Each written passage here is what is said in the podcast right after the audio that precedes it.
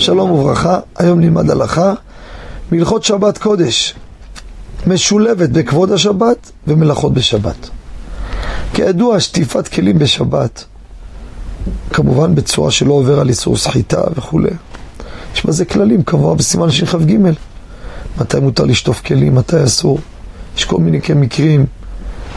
בא האדם, אומר, תראה, מה אני צריך עכשיו להסתבך? תן לי לצאת מכל הספקות. אני אשתמש בחד פעמי, אגמור את הסיפור. שואל אותי, מה אתה אומר?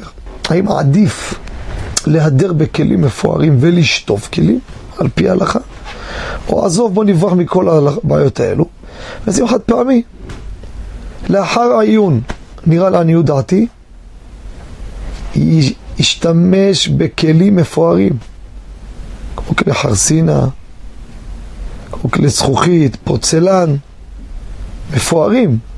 וילמד את ההלכה וישטוף את הכלים לפי הכללים מאשר חד פעמי, אפילו מפואר.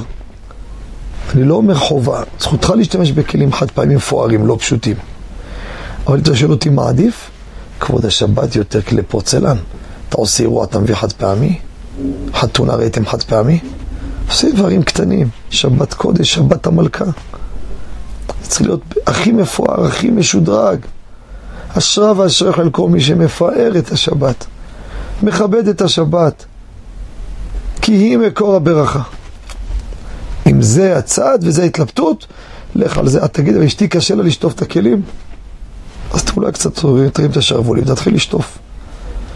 שאלו אותי אם אני שוטף, שאני לא חלילה צבוע, אני לא שוטף כלים בשבת. שבת, נכון, אני אומר בבית, השיעור מוצאי שבת, נעזור, בסדר.